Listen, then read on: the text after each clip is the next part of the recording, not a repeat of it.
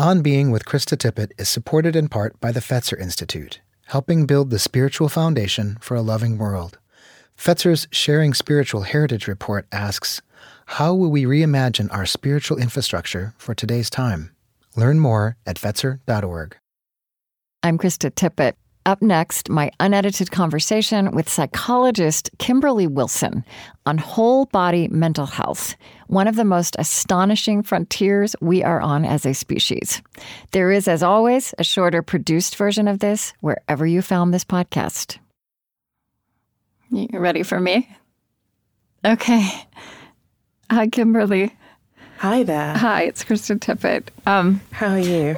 I'm I'm fine. Thank you for your patience and care in this. And um, also, I just I have to tell you, I'm so pleased to be speaking with you. And I want to just give you a little background to um, how we come to be here today. I have been Yeah. Because literally, when the, the invitation came in, I was just like, I have no idea why she should know of my existence. Right. So that would be great. yeah. So, so I, for probably the last two years, I have been conducting a kind of global search online because to try to find somebody to speak to this uh, gut brain axis, the microbiome, I feel like the frontier we're on of understanding our bodies and brains and the interactivity between them. I think, you know, if we survive the 21st century, children will learn these things in first grade, right? We- Ideally, right? We will, and so, and I'm just, and I feel like, um, you know, often what we do on the show is, uh, is look at uh, all of these reckonings and callings of being alive in this time. Um, and I feel like there's also there are just there's wondrous knowledge unfolding that actually is relevant um, to how we can be present to ourselves, to each other, and and and to all that is before us as a species. And so I've been, you know, I've listened in, I've looked at scientists who are working on this, and I and there and there are a lot of and John Cryan, who you've interviewed a couple times, is, was one of the most articulate people I found, and also quite funny. Um, and so lovely. and Such lovely. a lovely man. Yeah, but but they tended. I found that the scientists, because I do interview a lot of scientists, but I found that they tended that they all tend to be very focused on some specific angle, and then Mm-hmm. I was so excited to. So I started just not not with this not in mind. I lis- I listened to a lot of. Um, BBC podcasts, and so Mm-hmm. I found your podcast, the the, the newer one, um, Mm-hmm. made of strongest stuff, and I and I and I thought this is it. This is the person I've been looking for, because because you you have a deep knowledge of all of this. You're on top of it, and you understand how it comes together in our in our bodies and in our lives, and um, and and and and why it matters. And um, so that's so that's what I so I really just want to talk to you you. about things that I have heard you speaking about. Um, you know, this is this is all what I think is coming together in you, and I think it's a service to the rest of us to draw that out. Does that make sense? It does. Thank you. No, that's really lovely, and Okay. I I'm glad that that that comes across that I care about it, and Mm-hmm. I I think it's relevant, and I want people to understand it in as practicable a way as possible. Yeah, yeah, and I I don't know. Um, I mean, I you know we this will also be an occasion to point people in this country also to your book. I don't I don't I don't know you know how how familiar it is here, but I'm I'm I'm glad to be doing that. So we won't we're not going to talk about the book. Um, specifically, I, I, I generally don't do book interviews, but but we will point people towards it in the beginning and at the end. And I just want you to know that too. Great. and the Thank you. podcast also, which is which I really love. Thank Um, you. I can't remember what is coming up this week, but I was so excited when I heard you foreshadow it. Was it menopause and over the uterus oh, or something? Yes. Ovaries. Ovaries. Absolutely. It's, it's so important. Yeah. Yeah. Really important conversation and Yeah. just fascinating. Great. So, um, so that's the why, and so something that I'm always interested in, whoever I'm speaking with, whatever the subject is, um, kind of tracing, you know, asking if you could, where how you would trace the roots of the questions that drive you or the passions that drive you. In your earliest life, in the background of your childhood. And as I was writing that down this time, I realized that that probably makes me a little bit like a psychologist, which is what you do. Yes. Um, so, yeah, so how would you, you grew up in East London, you had a brother and a sister, but how would you start mm-hmm. talking about these things that consume you now that you see as important and, and, and where they arose in the young Kimberley growing up? um, I think it's likely to be, as with all things, a a combination of things that only seem to make sense when you look back on them mm. um, and start to join the dots. Obviously, in the moment, it didn't really make any particular sense to me. Um, so I guess in terms of so if we're thinking about the questions that drive me and, and some of the main things that I speak about at the moment, really we're talking about the roles of food in our social and emotional lives, but also food and nutrition in, in mental health, brain development, uh, behavior, and how that extends across society. And I guess on a personal level, I've always been what I what I call a hungry girl. I have yeah. a good appetite. I like food. I've always been interested in food. I grew mm. up with huge, like giant, kind of bigger than a Bible thickness uh, cookbooks um, collections that my mum would would collect, and I mm. would pore over these books and look at the pictures. They were all so glossy, and they were all kind of strange, you know, kind of recipes for blancmange and strange French mm-hmm. things that were covered in in aspic and stuff. Um, but that was also quite different from the food that I grew up eating because I grew up eating a combination of, I guess, um, kind of West Indian food, but also pretty much processed British food. So there was yeah. this understanding or a realization that food was different depending on where you were mm. and who you were. Um, and so I guess on some level that was kind of ticking over in the back of my mind. I think more officially and professionally it came together when I was working in prisons. And I want I want to I want to ask you before you get there though. You, sure. you also there's a very arresting. I believe this is the first sentence of your of your book, um, which is so helpful. Um, mm. I grew up with an intimate knowledge of mental illness and neurodegenerative disease, multiple sclerosis, epilepsy, schizophrenia, motor neuron disease, Guillain Barre syndrome, borderline personality disorder, antisocial personality disorder, and depression all run in my immediate family. Mm. Taking a big breath. Um, mm. So, I, I mean, I've also seen you say that you you knew you wanted to be a psychologist when you were 16, which makes sense mm. to me mm. with that with that uh, with that sentence in mind? Mm. Yeah, it, there's a way in which I feel like none of us really owns entirely our trajectories. You know, there's no such thing as a, a self made person. And no. if I had grown up in a family of musicians, I'm sure that I would be a concert pianist. Or if I'd grown up in a family of artists, I'm sure that it had a, would have had an impact on my relationship to art and I'd visit galleries more often or something like that. But I grew up with this intimate awareness of of brains that don't work, I guess, or brains mm-hmm. that aren't working well. So that when I got into school, and we were doing kind of biology lessons, I understood things like myelination and neurodegeneration and um, in motor neurons and this sort of stuff. And, and in a, that kind of strange way, it gave me a bit of a leg up in terms of understanding aspects of biology yeah. um, and aspects of psychology. So these were subjects that kind of made sense to me quite early on, and, and I guess it's it's that way in which you just do the things that come easily to you. Mm. And so those things came more easily to me than I suppose they did to, to my friends and my peers at the time. And that was the, the path that I was. It became on. inquiry, right? They, they mm. those questions lodged in you.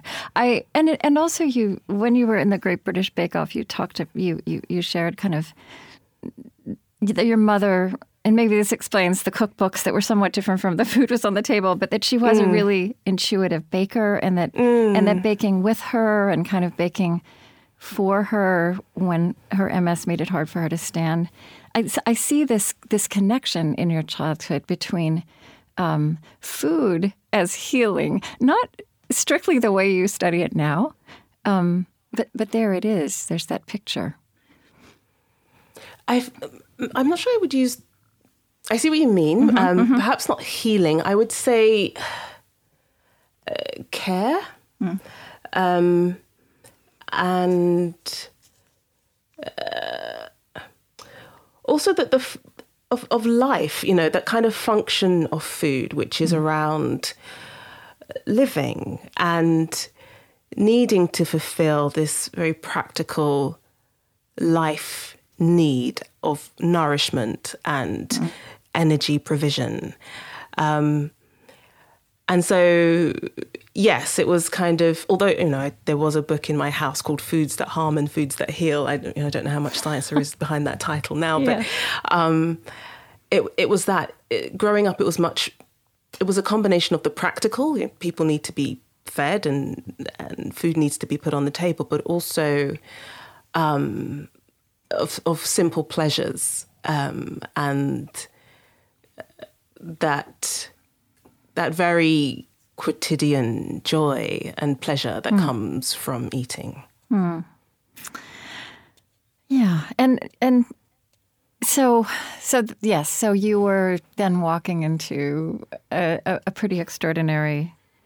Was the time you spent at Holloway, Europe's largest women pris- women's prison um, at the time, which is not, mm. not no longer there, Mm. You were a pretty young psychologist at that point, right? Leading the therapy service there.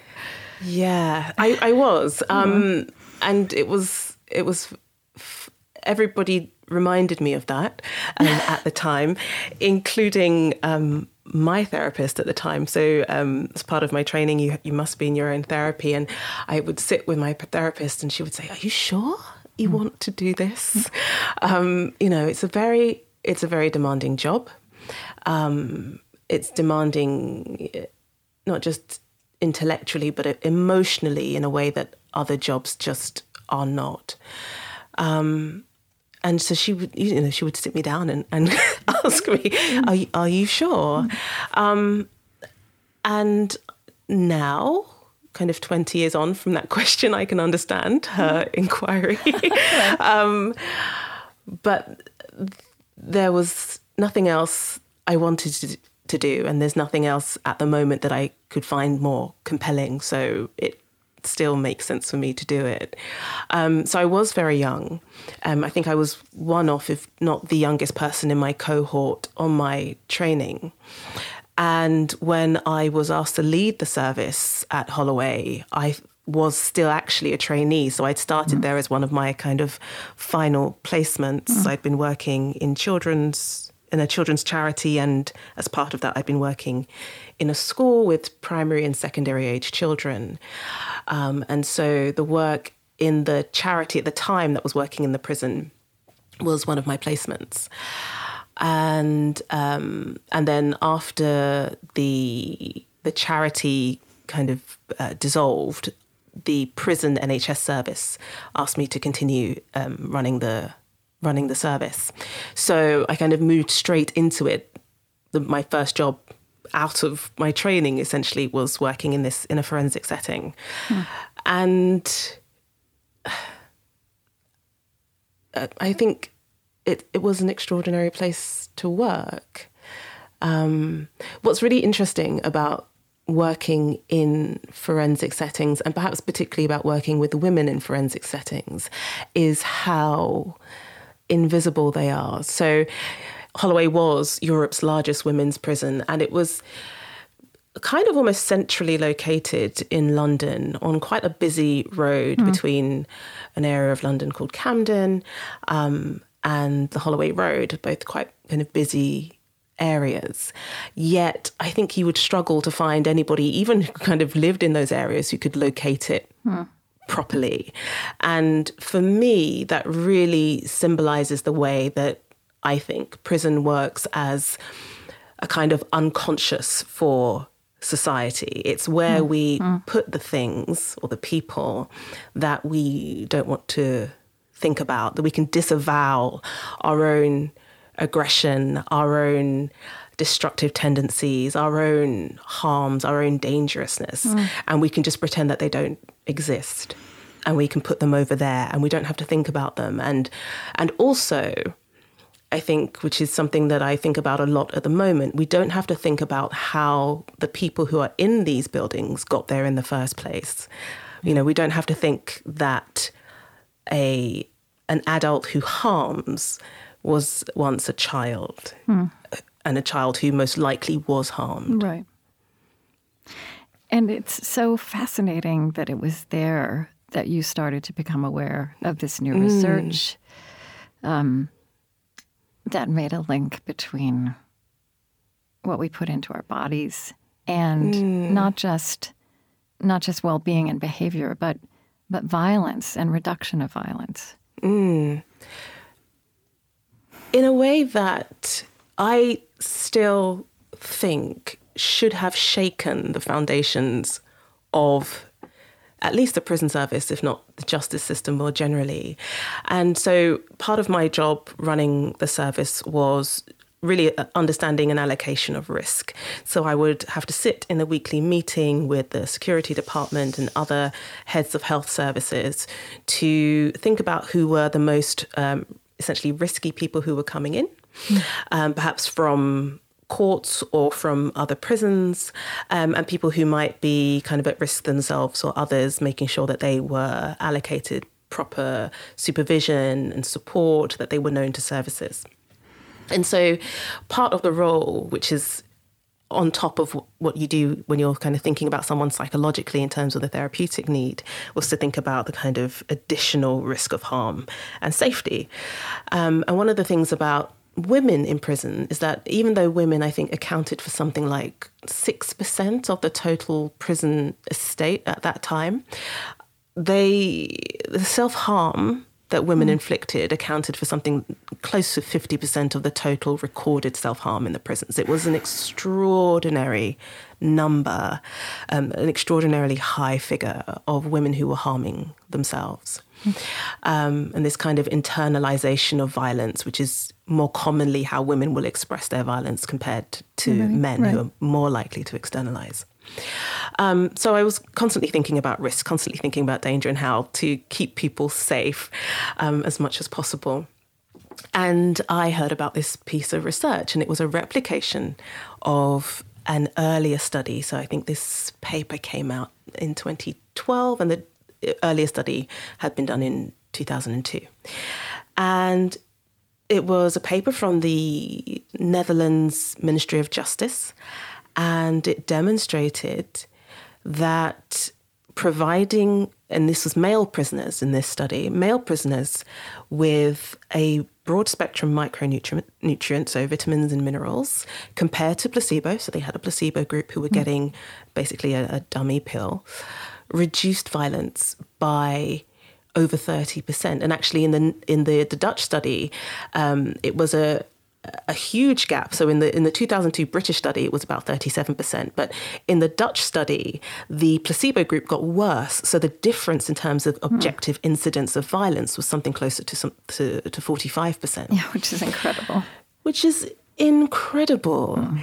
The idea that, and especially when you're thinking about the risks in prison. So, uh, and, and, how those risks spill out both across the prison estate and, and into society. So, if you've got someone for example, who is uh, in severe distress and they're either at risk of harming themselves or harming somebody else, then someone who has to go on watch needs to have a, a member of the health staff with, with, them at all times. So you have to take a nurse off the health wing, for example, and station them outside the person's cell to keep a watch on them at all times. Mm. So that is a, a staffing cost, a staffing demand. It's a, um, a kind of fiscal demand. It makes a difference to the, the way that the wing works. A prison that is dangerous or more violent is much harder to, to staff because nobody wants to work there. People will leave much more quickly. And of course, prisons that are more dangerous are less likely to be able to rehabilitate people right. so that they end up being more dangerous on the outside. Well, and also there's violence on the outside as well, right? yeah.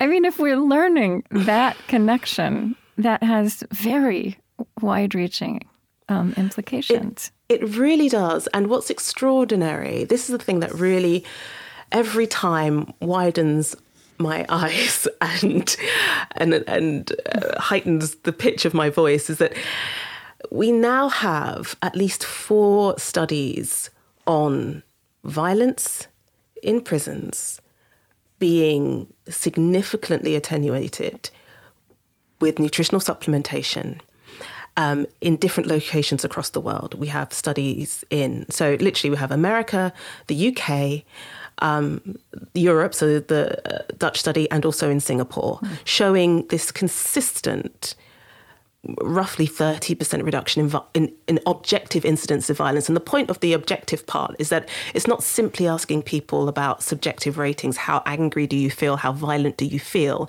It's looking at the, the book at the end of the wing where um, fights or protests are marked down and counting them. You know, so this is somebody else coming in and counting how many acts of violence there were um, on a wing or on a unit. And what is extraordinary about this is that if it were a drug being introduced to the population. Right, right. if it were a pill. right. If it or were an antidepressant or an anti-anxiety if, exactly. medication. If, if I were a pharmaceutical company and mm-hmm. I were, you know, I've, I've got a, a new drug called Vyoless or yeah, something. Yeah. Um, and I, I mean, I'm telling you, it's going to reduce your the need for anger management trainings, or you know, make your clients, your patients calmer, um, and it's it works at a rate of thirty percent. I would need just, I think, one or two trials demonstrating efficacy in order to get this cleared by the FDA. Um, and, and it would I be could, so much more expensive. It would be enormously expensive, um, and so and and it would be. We would be having discussions about yeah, it in national yeah. newspapers. Yeah. We would be, we would be wondering if we could roll it out to children with behavioural difficulties. Yes. Yes. And and here we are, twenty years on, mm-hmm. and certainly the UK Home Office, who partly funded that first the, the 2002 study have done absolutely nothing with the outcomes of this research. All right. So so you have gone on to to be on in this ongoing investigation and I think application of and also you have become kind of a, a public educator on the science behind all of this. Um, and it's new, and yet I feel like e- even in these 20 years, you know, I, mm-hmm. I, I know that, I mean, I've been hearing people talk about microbiome for a few years. It is very new. Um, mm-hmm. Um, I was quite intrigued when I was just looking around. You know, there is actually a paragraph on because it has anything new is contested, right? It's suspect. And this is revolutionary to say, you know, a few centuries after the Enlightenment, in which we have built Western societies um, idolizing the brain and the mind to discover mm-hmm. a new organ, which is called a second brain. Um, but mm-hmm. you know, I found on the National Center for Biotechnology Information of the NIH here, you know, the past decade has seen a paradigm shift in our understanding of the brain-gut axis. There's an exponential growth of evidence um, of bidirectional interactions between gut and microbiome. Mm-hmm. Um, a comprehensive model is emerging that integrates the central nervous, gastrointestinal, and immune systems with this newly discovered organ.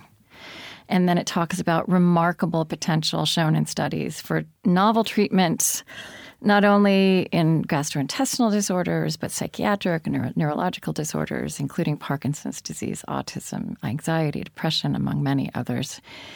You have been wrapping your mind around this and and also bringing it into your practice, I believe, into your writing.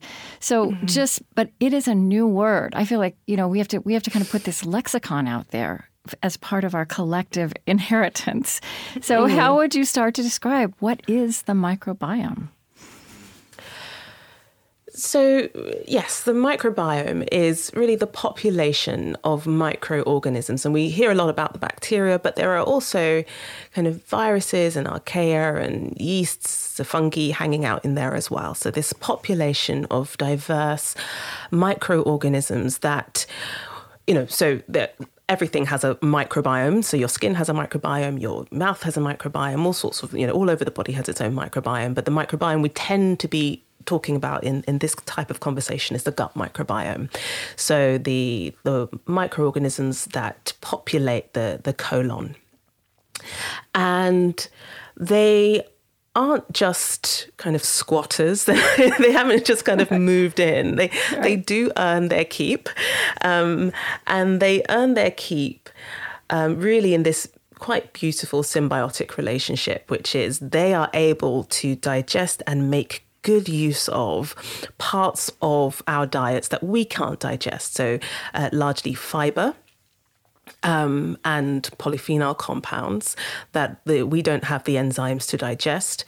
They get down into the colon, and the microorganisms can ferment it, and their metabolites are provide a whole range of beneficial uh, compounds and and, and uh, activities for our bodies. So, including the production of vitamins, the synthesis of short chain fatty acids, the synthesis of neurotransmitters.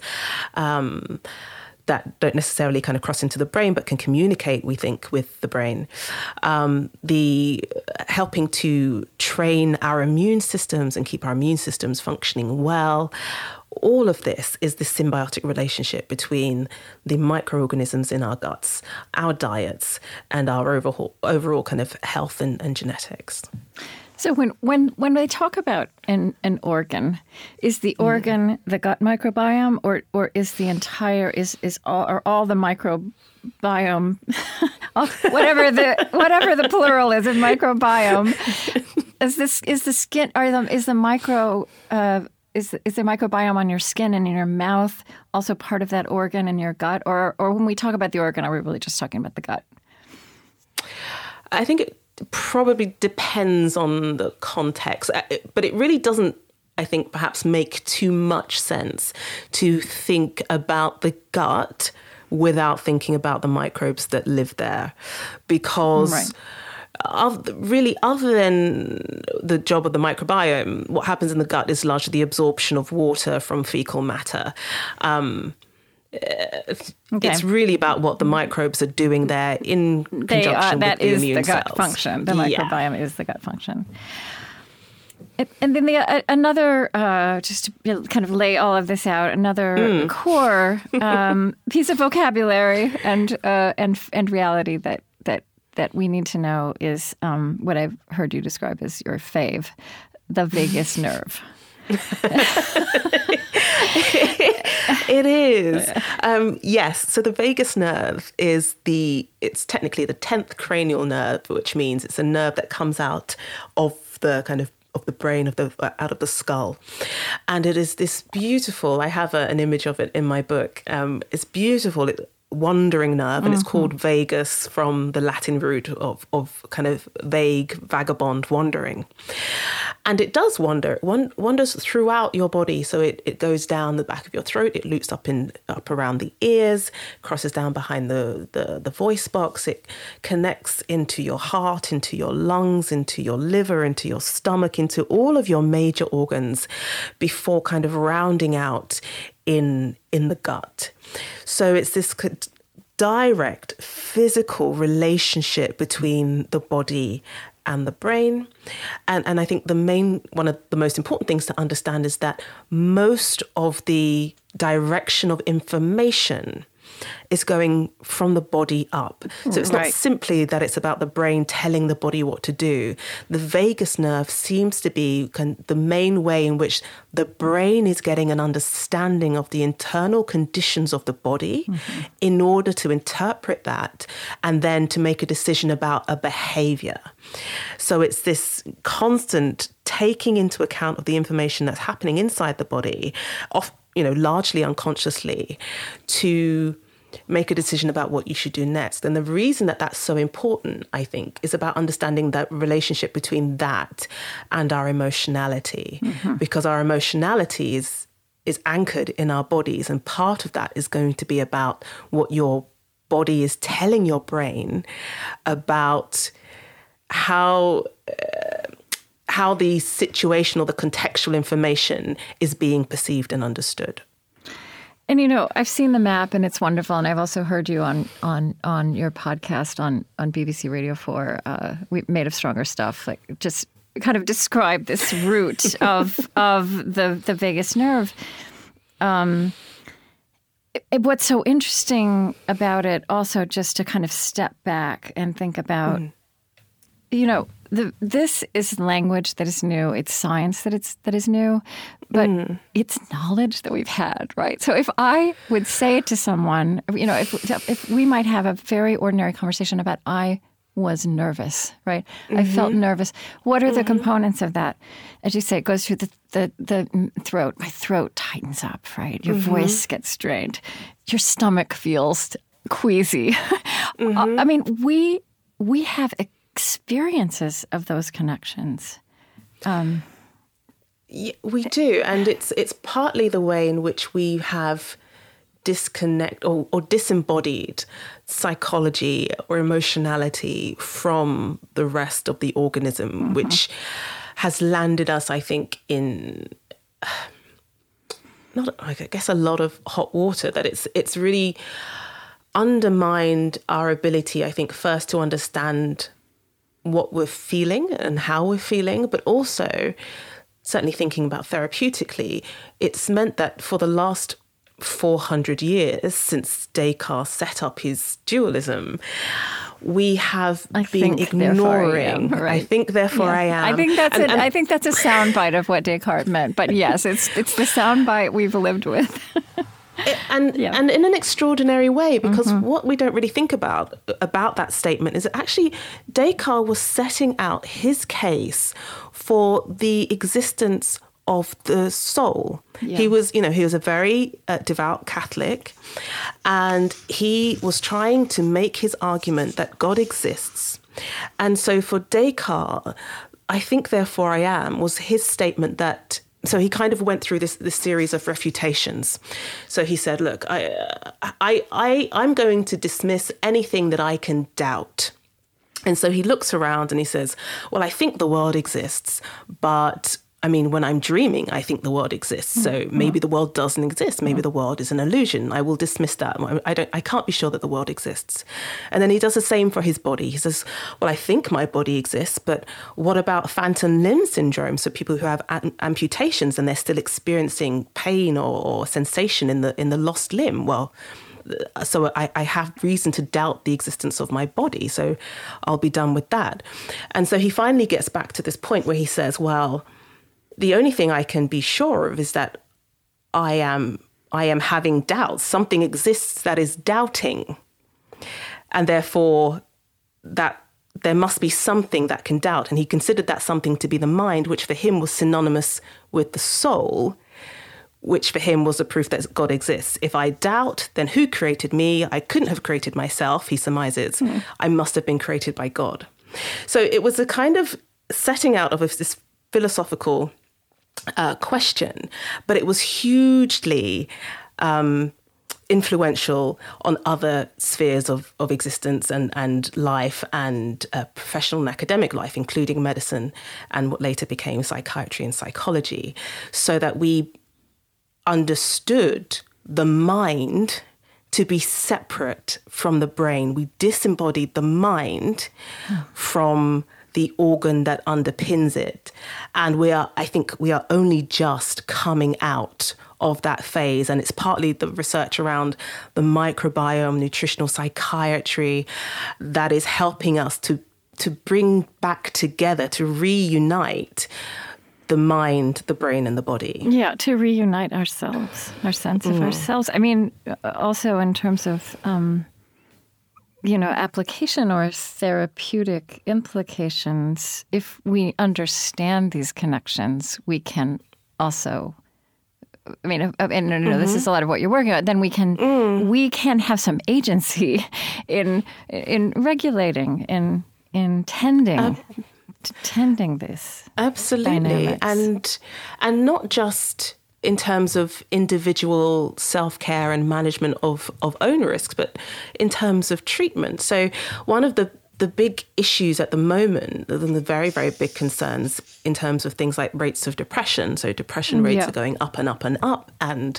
prescription rates are going up and up and up. But recovery rates aren't great. Most people who will have a diagnosis of of depression, fifty percent will continue to have symptoms, Yeah. And thirty percent in some. Um, in some assessments, 30% of people with a diagnosis of, of depression have what's termed treatment resistant depression. So, after several different types of antidepressant medication and maybe rounds of therapy and, and sorts, all of these sorts of things, they will continue to have symptoms. So, even though we've had these apparently effective medications and treatments, people aren't getting better. So, we've had to kind of reassess our understanding of the causes of depression. And this comes us back to, this brings us back to the dualism because and and also the serotonin hypothesis. But um, you know it's it's causing people to have a, or researchers to rethink the understanding of depression. And we certainly think that for some people eh, their depression is largely driven by immune activation or inflammation. Is this contribution of the body. You know it's not just about the way that you think or about unprocessed trauma. Like i'm a psychologist. I you know these things are important. But we have to bring the body into the conversation because for some people the major contributing factor of their depression isn't simply going to be their experiences. It's going to be about the underlying biological processes that are driving this this difficulty for them and that means we have to include the body in our understanding of what happens in psychology and psychiatry Right, and include the body holistically, not just in terms of serotonin reuptake. right? yeah Right? I mean, so I mean, let's and that and that brings us to food, um, among other things. It brings us to food. Um, it, I mean, all of this is giving a whole new meaning to this thing that any of us might have heard our grandmothers say: "You are what you eat. You are what you eat." Um, if we ha- this new knowledge, this fun- how this functions, then then we understand the importance of how we fuel and nourish and feed the gut and our system. And so I hear you, you know, you are working again to add to our lexicon in new fields, nutritional neuroscience, nutritional psychiatry. Um, I've also seen you use the phrase whole whole body, Whole body mental, mental health. Right. yeah. That is my approach. This is how i think we should be considering mental health. It doesn't make whether we're talking about kind of literal physical sense it does or philosophical sense to consider the brain is independent from the body. So i practice whole body mental health. Um You know, uh, let's see where you know. I, I will also say um, that I, I think one of the. Well, let me no. Let me do that a little bit later. I. No, okay. Sorry, I have all these notes. I have all these white places I want to go with you. Um, sometimes when people write about you, um, you know, have written, have interviewed you or written about you in the UK, um, they will, they will, they will comment on the fact that you know you you you became known to many people there and probably here through um, the Great British Bake Off, being a finalist in that. And so here's some something a reporter wrote in the Times. Thankfully, she sees no compromise between being a lover of cake and safeguarding your brain health. so which i think i think is important because i think sometimes often when we step into this and now of course not necessarily with all of this context but there is a new awareness that we have been eating badly mm. and and that we can take charge of this and some of that brings its own kind of stress and also reductionism to our mm-hmm. relationship to food. Mm-hmm. And and you don't do that right? You're not you're not doing that. You are saying you can make this what was your your famous pecan and rosemary caramel apple pie like you can enjoy your pie and your cake and that doesn't have to be the equivalent of the terrible things we've done across mm. the last 50 years especially in the west to make food mm. really food that is not food food, food mm. fake food that is bad for you yeah and it's really about i think disentangling the contributions of food Inc., I suppose, you know, mm-hmm. kind of mm-hmm. food manufacturing, uh, food production, industrialization of food, and the drive for commercial profit in food and individual intake. Um, and I think a lot of the conversation around poor diets places the emphasis and the totality of the responsibility unfairly on the individual when actually there's a greater contribution mm-hmm. made by government policy, institutional nutrition, so what we're feeding people in schools, in hospitals, in prisons, um, and the the role of advertising and those sorts of things on, on yeah. food. Even even mundane things like when you check out of almost any supermarket, um, you will when you're standing in line or mm-hmm. right at the counter where you will probably stop, possibly for the first time in your in your in your shopping journey, mm-hmm. you will be standing surrounded by the cases full of candy, right? Sugary things. Yeah and well, in the UK, we had quite a serious campaign about that, and they they moved, they removed the sweets that. and they replaced yes. them with nuts. So yeah, that, you know, that was a kind of here. yeah. oh, I see. Yeah. Okay. um, no, exactly. And what's really interesting is that people will argue and they will say yes, but you have the choice as to whether you pick mm-hmm. up the sweets or not. But actually, the whole point is that supermarkets employ and have done for decades psychologists who understand the nature of of nudges, of behavioral nudges, of the role of uh, the types of colors and the types of uh, lettering and the characters we use to make food appealing, in the formulation of the types of foods that we're eating. You know, all of that is assessed to create a food product which is as rewarding mm-hmm. as is possible, and certainly much more rewarding in terms of the, the impact on your taste buds and the impact on your brain and your desire to eat more of it and the impact that it has on your appetite, much more so than, you know, a, a whole food, a moderately palatable whole food will be. And so it's not simply that we're sending people out into a fair playing field no. because actually the the odds are stacked against people in terms of choosing foods that are going to be nourishing and, and beneficial for them. But on top of that, the, the thing we really must come back to is that we tend to eat the things that we remember. So it's going to be the foods that we ate in childhood, the taste profiles that we ate early on, and even some research is showing you know, what the mother eats primes the baby's taste buds later on. Right. This is going to be impacting the types of foods that people find palatable or not. And so it's it, again, it's a bit unfair to say to someone either in adolescence or in adulthood, well, you know, you Get need to change the foods. Yeah. Exactly. Mm-hmm. Because actually, in a way, they've been programmed mm-hmm. since childhood to enjoy a certain sense of, a certain type or profile of foods. And we know that from around the age of five, the opportunity to retrain or introduce new foods becomes much, much smaller. It's mm-hmm. much, much more difficult. Possible, but much, much more difficult. And and there are clear connections now between diet and depression, correct? Mm-hmm. Diet and depression and um, well, I mean, let's just start with that because that is just so prevalent. I'm assuming anxiety mm-hmm. as well, which and and I you know, and I think um, also what oh, what kind of bears reflection is the generational passage of these things. I mean, you just said, mm-hmm. you know, mm-hmm. yes, there's what you ate as a child, which is what your parents gave you.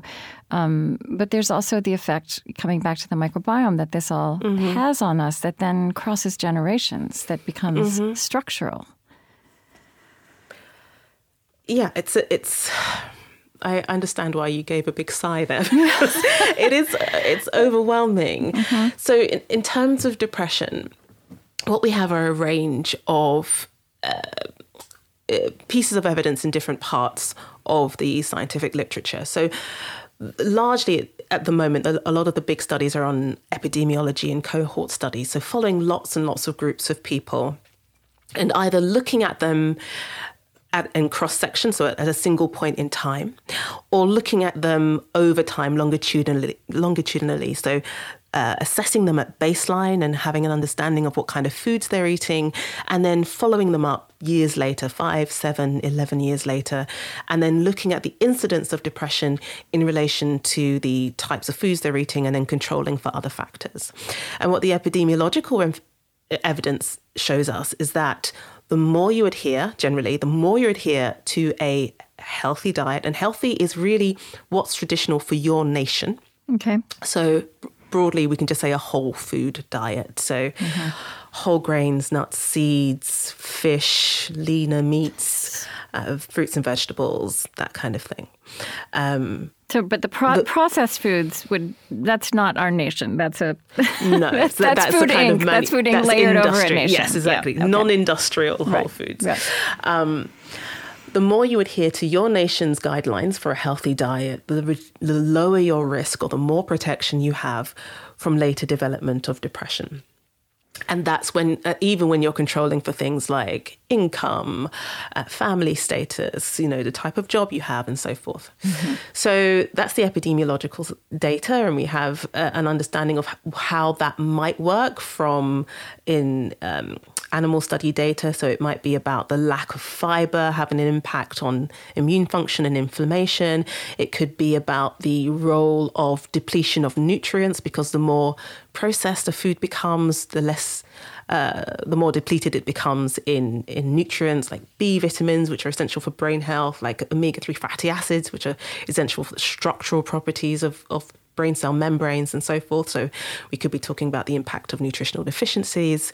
Um, we could be talking about the impact of blood sugar spikes on cortisol production and how that affects your brain and your mood. So there are a range of ways that it could be working. And then there are now a handful of intervention studies. So the, the one that most people will have heard of is the SMILES trial, but there are some others and other replications showing that when you take a group of people, who, are, who already have a diagnosis of depression, who have already been in treatment either with uh, medication or psychotherapy or both, and you improve their diets, people get better. You receive, they have a reduction in the severity of their depression, and some people, certainly in the SMILES trial, uh, were in technically in remission from depression after 12 weeks. Mm-hmm. And what's important about, you know, it's a small study, it was under 40 people, so you know we can't uh, make huge generalizations about it. But what is important is first is that it was an intervention study.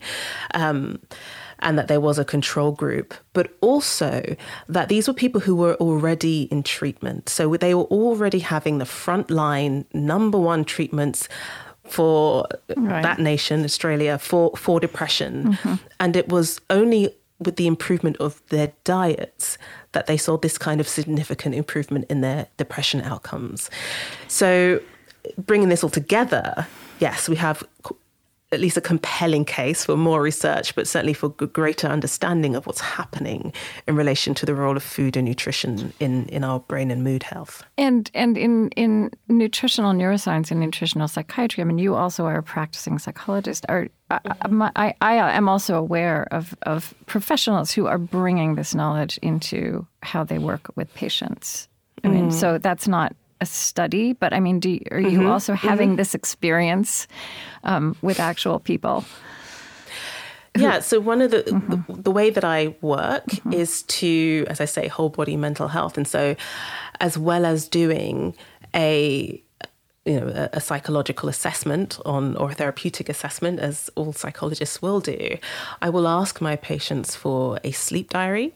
I will uh, for, for, five days a five day sleep diary and i will ask them for a at least a three day uh, food diary. And I, I have a degree in nutrition and i have access to nutritics which is a nutritional assessment software. So i i personally am able to have a look at how they're eating. And if i suspect then that part of their eating is contributing to how they're feeling.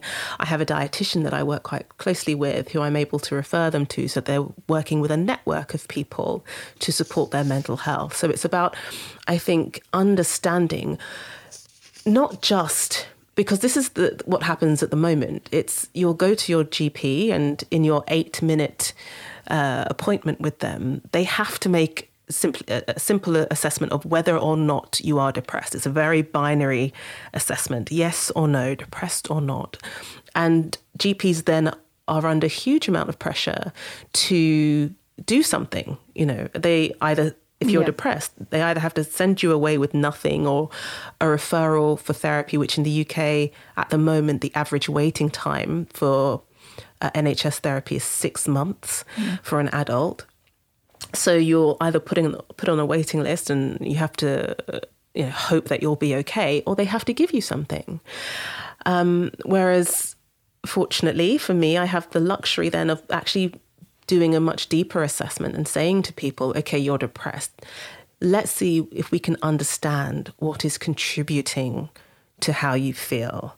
How much of it is the fact that you get four hours sleep per night. And can we address that? How much of it might be that you are surviving on chocolate cupcakes and coffee? Yeah. How can we improve that? And then how much of it is about the way that you think or the quality of your relationship or this thing in your past that you haven't been able to face? And that's going to give us a much better opportunity to to hit the right target, right? If we mm-hmm. can understand what the causes are, then we have a much better opportunity to intervene in an effective way. Um, this is a this is just a specific question, but it was something that struck me when I looked at. Um, you know, I think stress is also something that's all around us and in us, and and we live in a we these last few years and mm-hmm, now mm-hmm. we live we live in a an unimaginably stressful world, right? And um, that too is all is is part of our experience of the world. Uh, often below the level of consciousness. One of the things that I found so interesting, I was reading you. I think this is from one of your blogs. Is that uh, the fight or flight. So we're living in a state of uncertainty and very mm. reasonable fear about all kinds mm-hmm. of things, right? And so that's our fight or flight response. That's the amygdala, actually, where the vagus nerve goes through the amygdala, right? And one of the things you you pointed out, this is so interesting to me about food, is that mm. when we're in that fight or flight mode, when our amygdala is in charge, which I think for a lot of us is a lot of the time right now, mm-hmm. um, it it shuts down digestion, but also that the mm-hmm brain is a very hungry organism, and I think I'm mm. saying this mm. right, that the brain will actually take the nutrition it needs to be fighting, which is not necessarily what we need to be grounded and healthy. And I'm not sure that I'm paraphrasing that correctly.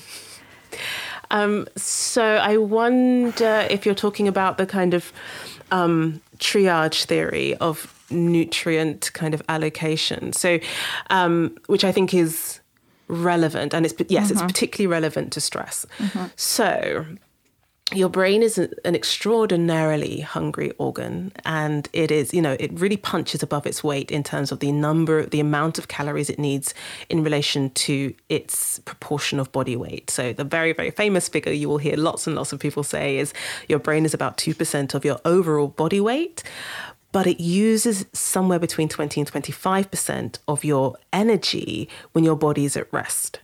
So of the roughly 2,000 calories per day that your body needs, that needs. it's our brain burning those calories, which is fascinating. A big chunk of yeah. that, the biggest proportion of that is, yeah. is, is your brain. And with that comes a huge nutrient demand. You need nutrients to make dopamine. You need nutrients, vitamin C, B12, phosphorus to make serotonin. You need these, you need choline from eggs to make acetylcholine. So you need nutrients just for your brain to function well, you need fatty acids and choline to make the, the membranes and, and for your nerves to signal and, and you know talk, communicate with one another. So that's your normal, if you assume that's your normal kind of distribution of nutrients. But what happens when you're stressed is that that is your body's alarm signal. It is the emergency signal. It is shut everything down and focus on survival signal. And so what will happen is that your stress hormones also need nutrients, right? Your hmm. stress hormones are mm-hmm, also okay. composed of nutrients. And so if you've got, say, just give an arbitrary number, you've got a unit of 10, 10 u- nutrition units coming in and that's what you need every day to function, for your brain to function well. When you're in a stress situation, then if your stress hormones need five, they're going to take that, which leaves your brain with less than it needs. So your stress hormones get first dibs, first allocation because it's a survival system on those nutrients, which is going to leave your brain and the rest of your body depleted. And this seems to be one of the reasons, or this is kind of one of the theories underlying why uh, we see an improvement in stress management with nutritional supplementation. So, if you read the literature around uh, nutritional management of stress, you will find that quite a, I don't know if I'm allowed to say brand names. Um, there's a, a, very famous effervescent um, B vitamin supplement, um, which has lots of research showing that it will help you to manage your stress. And Julia Rucklidge um, out in New Zealand is a researcher who has found that a broad spectrum micronutrient, when given to people in acute distress, so it was following the um, the shootings in mm. um, New Zealand. New Zealand. Mm-hmm that people who got the nutrients were less likely to develop PTSD and had lower self report measures of stress and anxiety. And one of the possible mechanisms is that their brains were supported not just in managing the stress response, but then given additional nutrients in, to, in order to manage the rest of things anyway, you know, the rest of the everyday normal functioning of the brain. And again, this is quite useful information for a planet that's in that's been in crisis. I mean, I would yes, say yes. just for the last 2 years, but with the uh, invasion of Ukraine, it's incredibly stressful certainly in Europe at the moment. Yeah. This is important information in terms of how we the strategies that are available to us to manage our stress on an everyday everyday basis. And kind of you know, understanding this as a gener that that we've been a few gener you know, I mean really I think since the 50s 60s I mean that's over half a century we've been in the west and now we have we've taken our pathologies to the rest of the mm-hmm. world um, yeah. we've been um, not we haven't been eating we haven't been mm-hmm. we haven't been practicing whole body mental health we, mm-hmm. we we haven't been eating well, we've messed up our microbiomes. I mean, I'm curious when you look at you know our world also, which again, there's so many things to point at, but there's also um, just generally this crisis of depression and anxiety, um, and and and very much so in the young.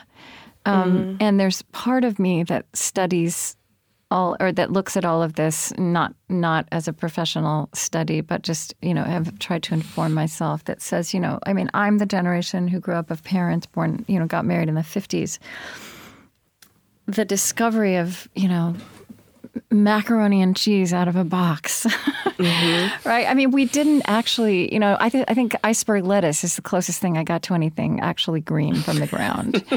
um, I ate a lot of Cheez Whiz, and we drank um, Coke or Dr. Pepper with every meal. Everyone I knew mm-hmm. did this in the middle of America. This is not how I eat now. Um, mm-hmm.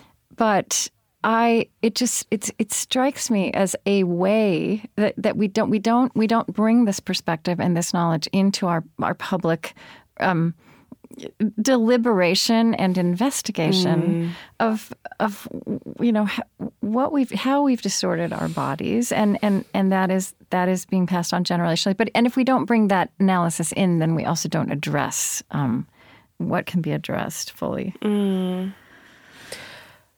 Yeah, and I think you know one of my big concerns is this the role of so. I guess we should start with saying that, of course, these aren't the only nutrition isn't the only cause and, and cure of of mental health concerns, and I think we need to again not we need to be careful not to lay the responsibility fully the individual. The, a lot of the yeah. things that make us sick and who, that make us uh, stressed and overwhelmed are the conditions of our environment. This is about poverty and it's about policy Yes. and it's about access to healthcare and green space and living wages and We call here decent food, pensions food and safety and when people all of food deserts, right? Yeah, uh, but the, I suppose if we're thinking about the contribution of food to that, I'm thinking more and more about the foundations. So, with everything, you know, whether it's a kind of traditional, what we call traditionally a physical mental health condition or a, men, a physical condition or a mental health condition, the earlier you can intervene, the better, particularly for mental health. The sooner you can get uh, an intervention in, as soon as you get someone into treatment, the better the outcomes. Um, but my concern now is that the the very poor quality of the average diet is contributing to the the kind of poor architecture or the greater structural vulnerability of brains in the first place Yeah. and and this is going to be, I think, a huge risk. This is something that um, a professor here, Michael Crawford, has been talking about since the 70s, um, in particular in relation to the availability and the population intake of, of essential fatty acids, which are literally structural components of the brain. Um, and the the acceleration, the uptake of DHA, one of these fatty acids, it's it increases up into the age of two so from conception to the age of two and then it stabilizes and so it's really important that those foundations are laid down in the mother's diet um, during pregnancy and uh, during breastfeeding if she breastfeeds and And in even before ways pregnancy, right? Even I mean, and before that, ideally, yes, yeah, yeah. ideally, absolutely. So her, her fatty acid profile at conception might be really, really imp- important. Um, but we know, certainly in the UK, that we have very, very low population intakes of these foods and all their nutrients. So we know, so in the UK, for example, the NHS, the National Health Service, recommends that everybody should eat two portions of fish per week, of which one should be uh, fatty fish, so mackerel and herring, and those sorts of things.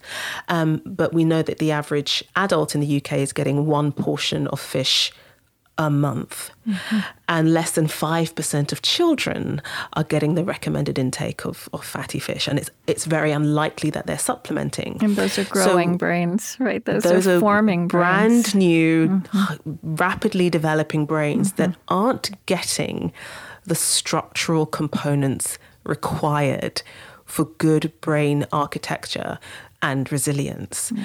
And so when we're looking at these increasing rates of depression in developmental disorders in children, in externalizing behaviors, in mood and affect disorders. And we're looking around and we're wondering why children seem to be so unwell and increasingly unwell. And we lay the blame at social media, which certainly does need to take some of the blame, and, and the various stresses that come with modern life.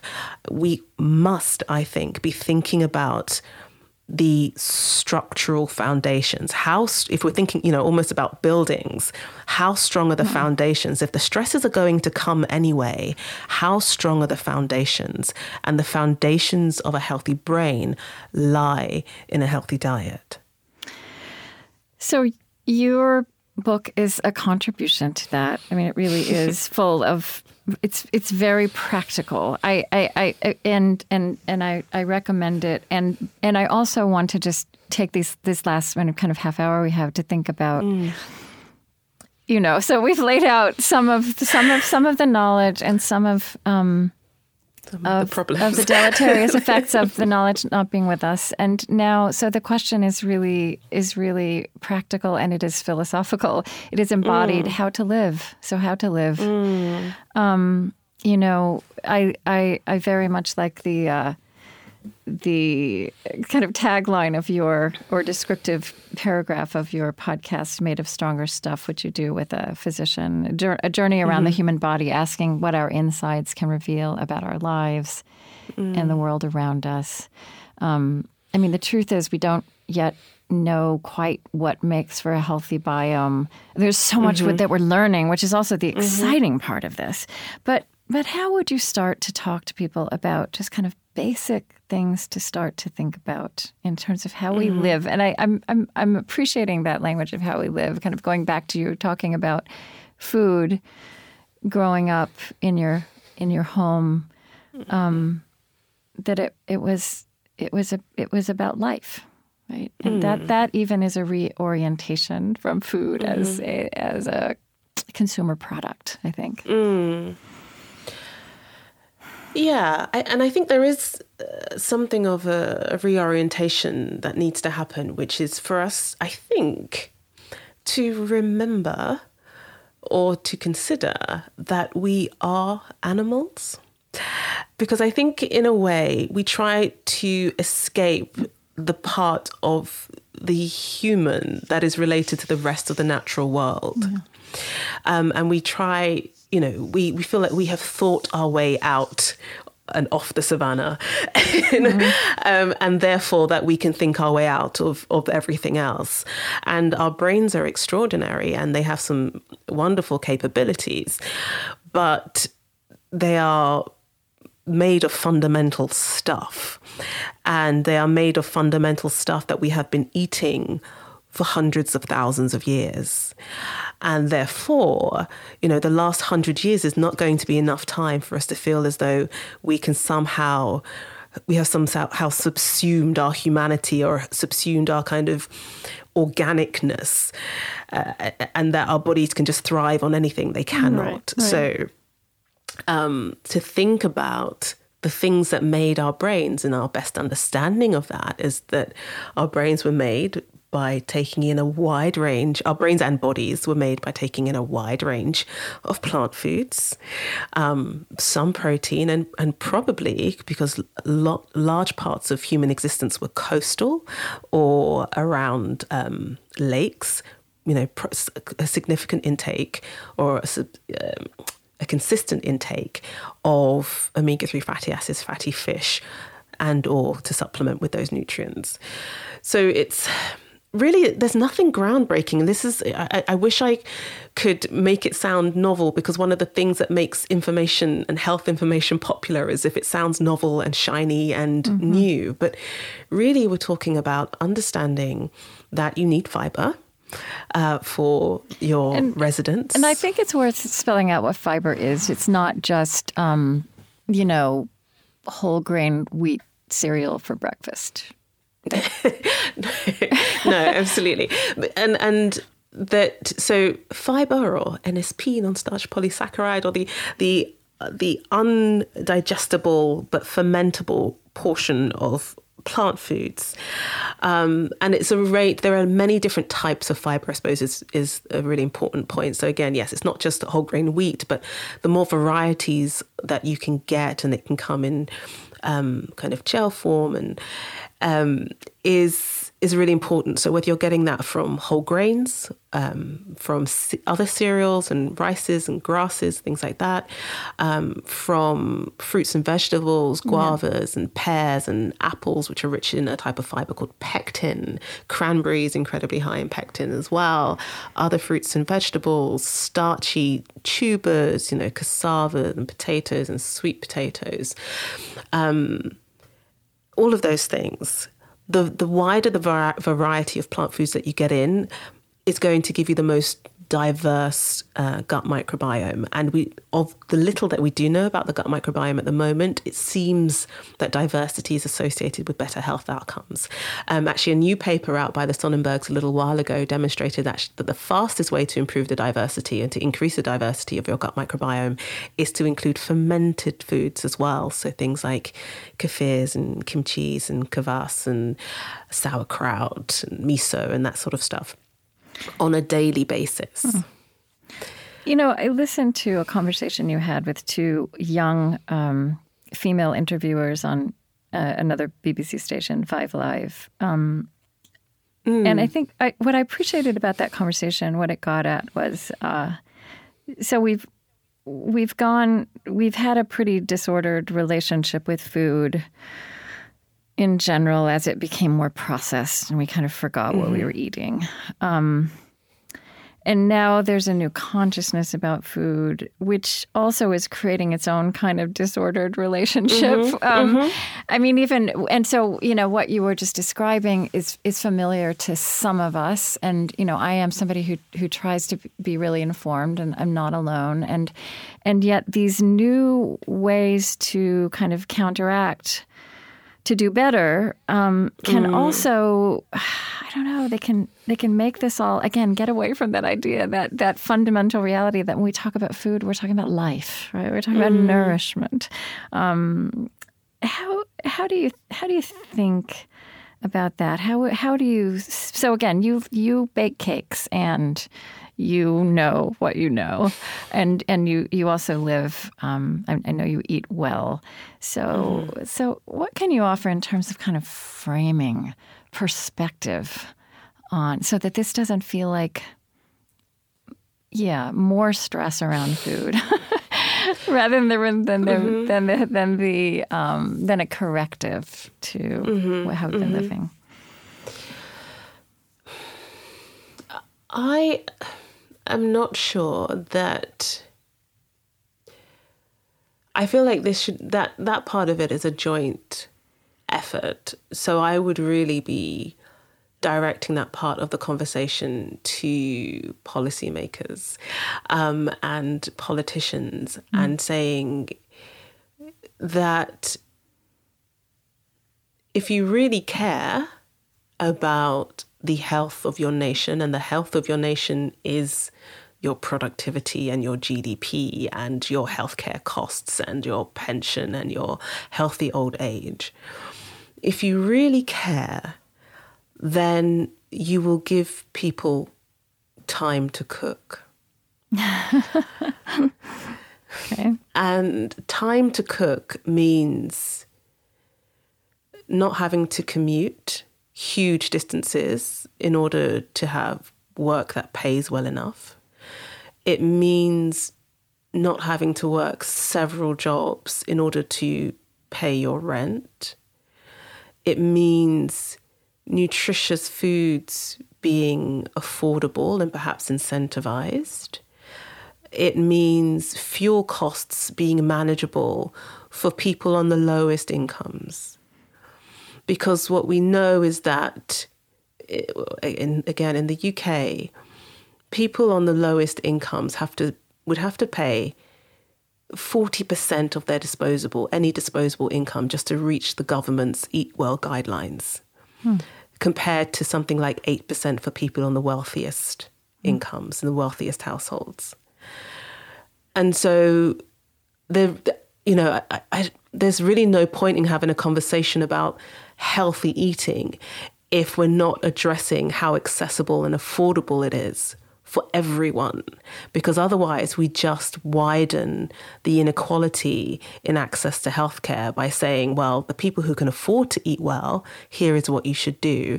And everybody else who can't, well, you know, please enjoy your food deserts and mm. do the best you can. It's insulting. Um, and so I, I think time to eat, which to be honest, takes a big investment. Yeah. And, and it takes a very forward thinking government. And a government really that is interested in the long term well being of its nation rather than its own striving for glory and power. You know, it takes a, an actually invested, uh, philanthropic, altruistic government that is invested in the longevity and the well-being of the nation rather than politicians out to feather their own nests and and have their names written on on the boards of history. Like and to be fair i'm not tremendously optimistic that we are in that era at the moment. You know I, yeah and I, I, I don't i don't know that you that we're going to get there with, with this. I, I, I would like to ask you about mm. a couple of things that a couple of um, components of our bodies, neurotransmitters that mm. that are words everyone knows now, connected to um, mental health and I, I, but I, and I also think that that there are more expansive ways to understand these things that you can kind of let us in on, and one mm-hmm. of them is serotonin. Mm-hmm. Yeah, I mean, how? Because I, I think a lot of people are. I think this is one thing a lot of us, and I also have. I have have had have had serious clinical depression, and so I'm I'm very grateful for, um, you know, antidepressant medita- medication, which worked for mm. me. Um, but it's not simple, and we keep learning what we don't know. Mm. No, it, it's not simple at all, and, um, and and in fact, we're not tremendously sure what serotonin does. So the Serotonin is a, a neurotransmitter, so a, a, chemical messenger in the brain um, that is related to mood regulation. And it's not clear exactly how it works in terms of mood regulation. So, is it shifting the um, the activity at the synapses? Is you know nobody's entirely sure. Um, but it plays its role in mood regulation. And the serotonin hypothesis was a rather straightforward hypothesis, which is that you need serotonin in your brain in order to feel good. And therefore, if you have more, you, are, you will feel better. Right, and if you right. do not have enough, then you will feel worse. And so, the most common antidepressant medications are SSRIs, so selective yeah. serotonin reuptake inhibitors, and they work by preventing essentially the recycling of serotonin. So a certain amount of serotonin will be released by the presynaptic neuron or um, you know the f- neuron at the beginning of the synaptic cleft and then the neurotransmitter that will drift across the gap and connect with the receptors on the receptor neuron. Um, and, and then whatever's left over will be recycled by the first neuron. It goes back in and it, it gets recycled. And so what SSRIs do is to reduce the amount of recyclings. And, and so the theory is that it leaves more serotonin available for that second neuron, the receptor neuron, to pick up and to send on its message of feel goodness. However, that doesn't seem to be the way that it works in practice, mm. um, and, and and simply in in the rate of treatment resistant depression, right? So that we're increasing the availability of serotonin in people's brains, and it doesn't seem to be doing the trick, um, or at least not for everybody. And you've also written about how. Uh, nutrients, how how serotonin to be flourishing or doing what it mm-hmm. does best actually needs nutrient support. Yeah. So, in order to, so when people think about the role of nutrition in, in, serotonin synthesis, they often think about tryptophan, and absolutely, tryptophan is essential. Tryptophan is an amino acid, so it's a kind of piece of a protein, mm-hmm. and it gets converted into serotonin and then onto into melatonin. Um, but in order to do that conversion, the brain requires other nutrients, vitamin C, phosphorus, um, I think B6, B9, in order to make that conversion. Um, iron it needs.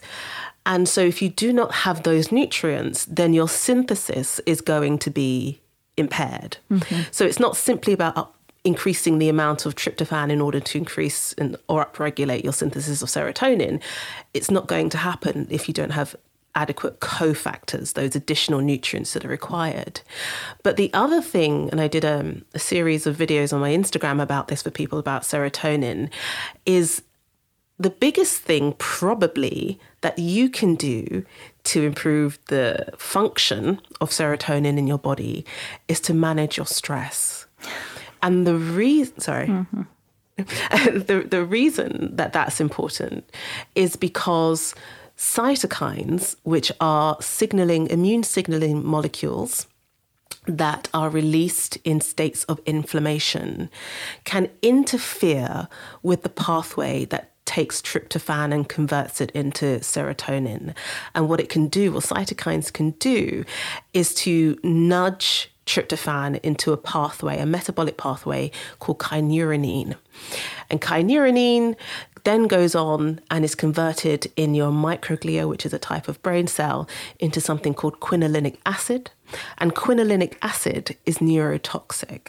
Oh. So it's the it, you may be upregulating you may your brain may be awash in serotonin or, or, in tryptophan if you're you know lots of people take supplements of tryptophan.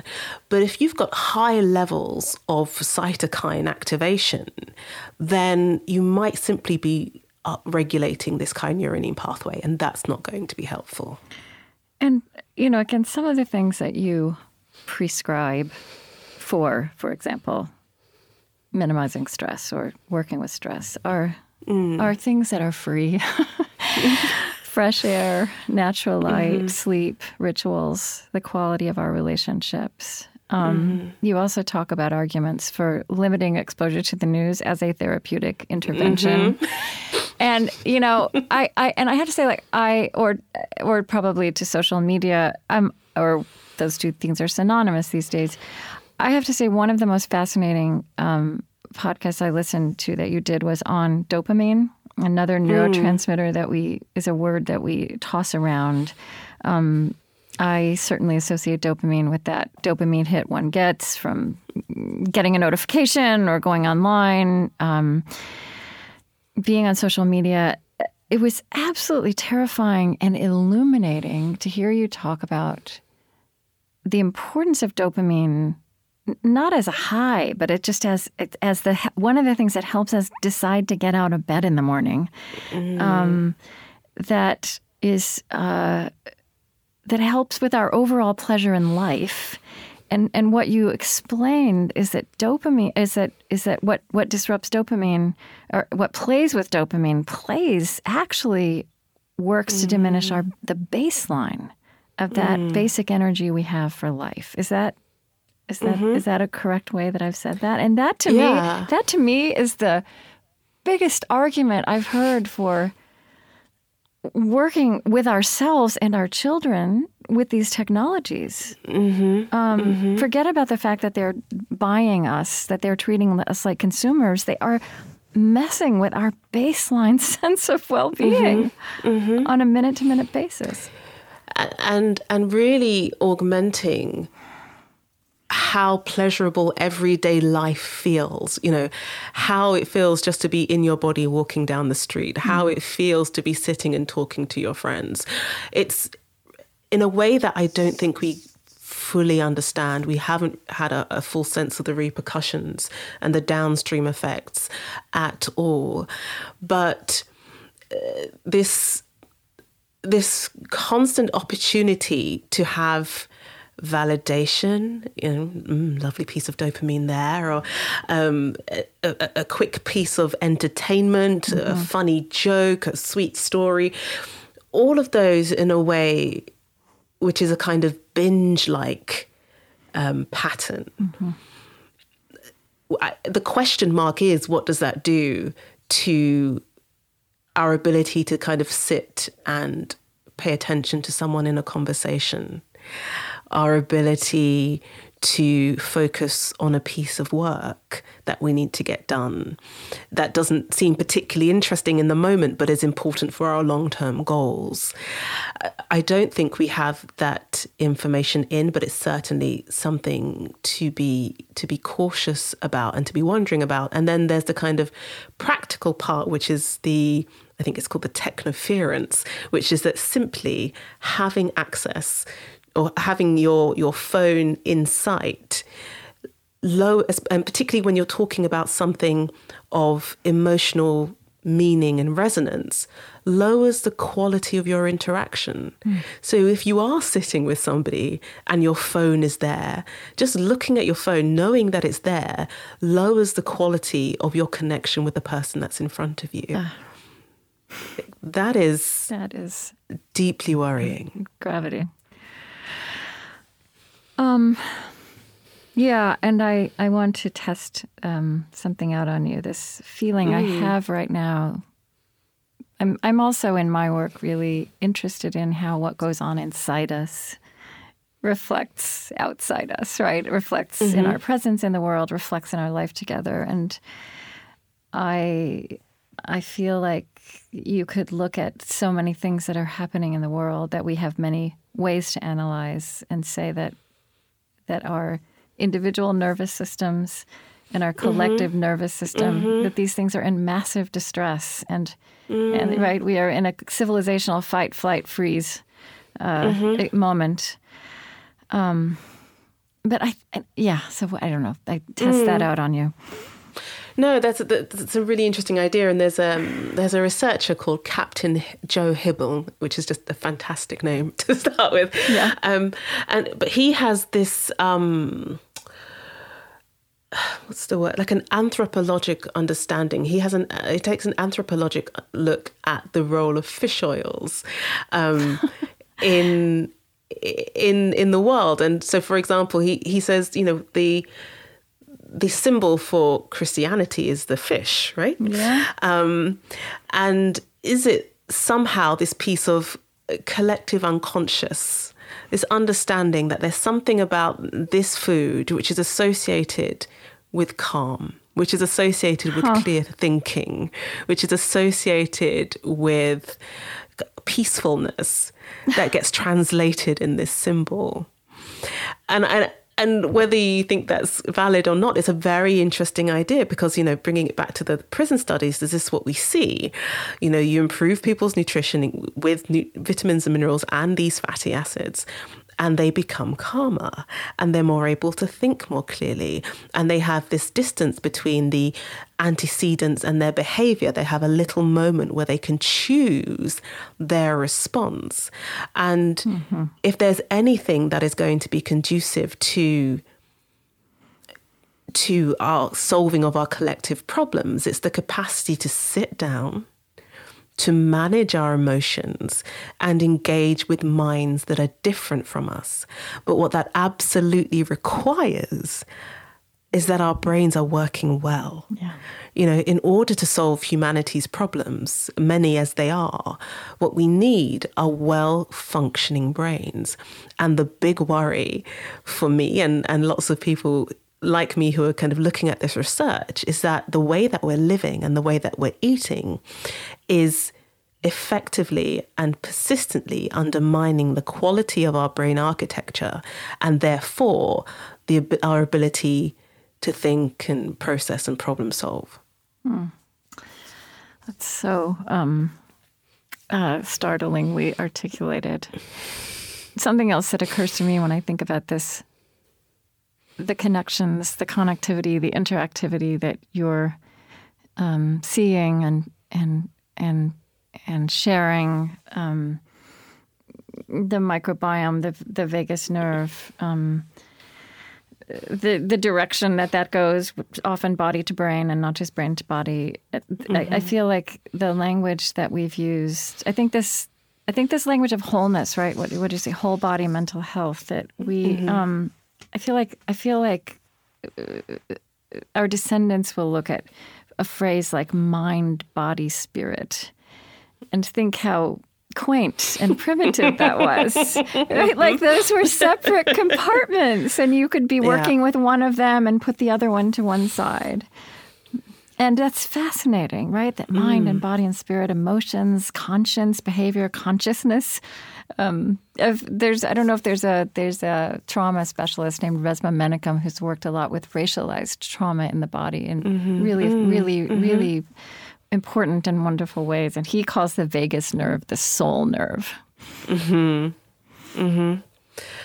Yeah, and I, I think this is this has been the real contribution of uh, again another relatively young field of study called psychoneuroimmunology hmm. because one of the things that we understand so if we're thinking about depression and if you look at the causes, the known risk factors of depression, you know, it is parental illness or parental stress, it is poverty, it is um, uh, adverse childhood experiences, it's experiences of trauma, of accidents, of, of physical injury. So there's this plethora of events and behaviors and actions and relationships that lead to a an increased risk of depression. But what seems to underlie all of these things is this stress system modulated activation of the immune system, right? Yeah. All of those factors switch on your stress hormones. Your immune cells have receptors for your stress hormones. Your immune cells get activated. And with chronic activation of your immune system, that can lead to, you know, to get a bit technical, the, the loosening of the tight junctions in the blood brain barrier. Cytokines cross over, and you've got neuroinflammation and mm. depression. So, all of these things come together. We cannot think of them separately from the body. If, th- if you're saying the thing that's causing you depression is, is the quality of your relationship, that's not outside of you. Mm-hmm. It's the way in which your body is permeable to the environment, that the environment is affecting you on a cellular level, and that that is affecting your mood and how you feel and how you perceive the world, because the way you look at the world changes when your mood changes. So yes, it's it's it's going to be a kind of um, a kind of ridiculous hangover, a kind of antiquated way of thinking about the world is to think of these things as separate. And I think the sooner we can start to think of them as integrated and therefore to start treating them as yeah. integrated, the better off we will all be. So my final question is just I wonder mm. how this this large human question um, the ancient enduring question of what it means to be human um, mm. Just so curious about how, just right now, you'd start speaking about how your sense of that is is evolving, um, uh, given all of what you what you what you watch and what you see and what you study and what mm. you do.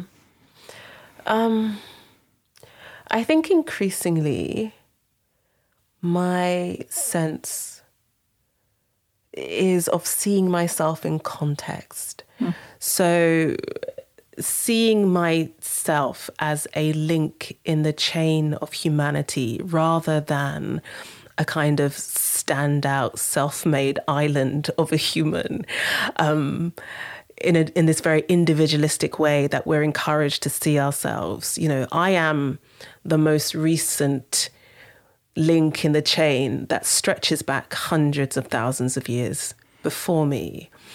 And to embrace the humility in that because one of the things you know right we've spent the last hour talking about cutting edge science and understandings of of the brain and and emotion but we have to understand that we will be somebody else's history and someone in a hundred years might listen back to this and think oh they knew nothing That's right. yes they will think that absolutely nothing yeah. and so to kind of you know have a conversation with your ego and and have some humility and and in doing that keeping yourself open to new ideas not fusing too much to your beliefs and you know to kind of tread lightly to hold things lightly to tread lightly to be interested and to do all things as kindly as possible so as to not make life harder for other people mm.